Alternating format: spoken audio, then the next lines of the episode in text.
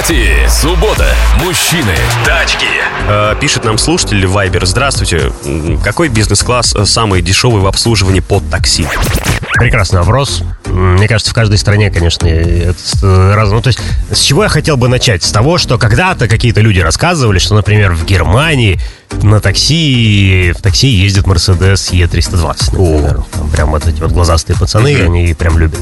А в Арабских Эмиратах я ездил на такси на Toyota Camry очень много. Они прям просто как грязь. С пробегом в 600-800 тысяч километров. Они ездят и ездят, и ездят, и ездят. Вот. Если бы я работал в Ижевске, хотел бы такси бизнес-класса, я бы, конечно, отказался от немецких машин. Это однозначно никакие там не Passat и не, не Mercedes, и не BMW. Все, все точно не туда.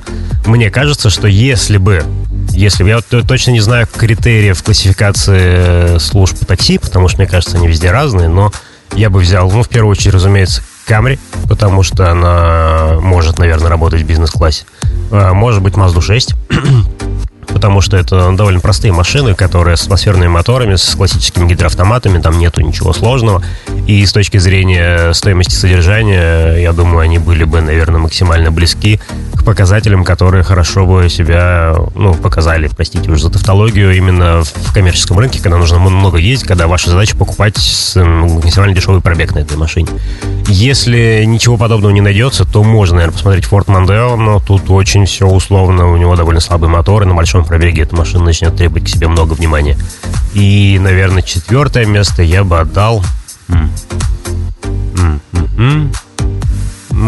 Honda Accord, если найдется тоже очень редкая машина, но, но вот так вот. То есть это все, все ключевой критерий.